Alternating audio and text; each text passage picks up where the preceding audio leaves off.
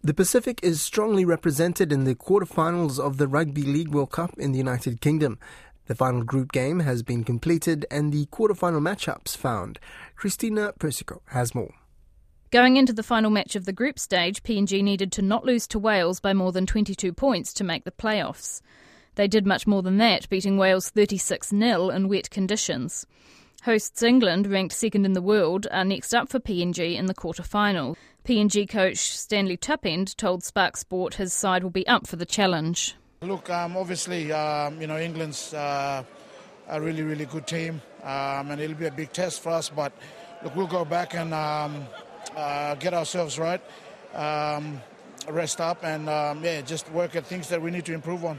I know the players will be up for the challenge, and yeah, we'll give it everything to um, yeah get the win.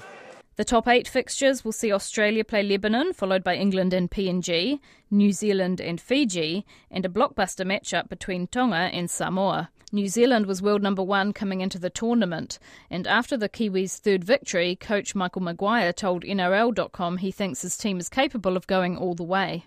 Uh, definitely, I think so. Uh, yeah, the way the players are growing in the connections and the combinations, uh, well and truly. Yeah, we need to improve in where we are, but yeah, that's what you know going through a tournament's about. You you got to make sure that our next performance is even better than what we've uh, been through. So to get the result, because um, you, know, you know, if it is Fiji or whoever it may be, that's a step up in uh, in class. So we're obviously then going to move into the next one. The first quarter final between Australia and Lebanon is on Friday night UK time, Saturday morning for most of the Pacific.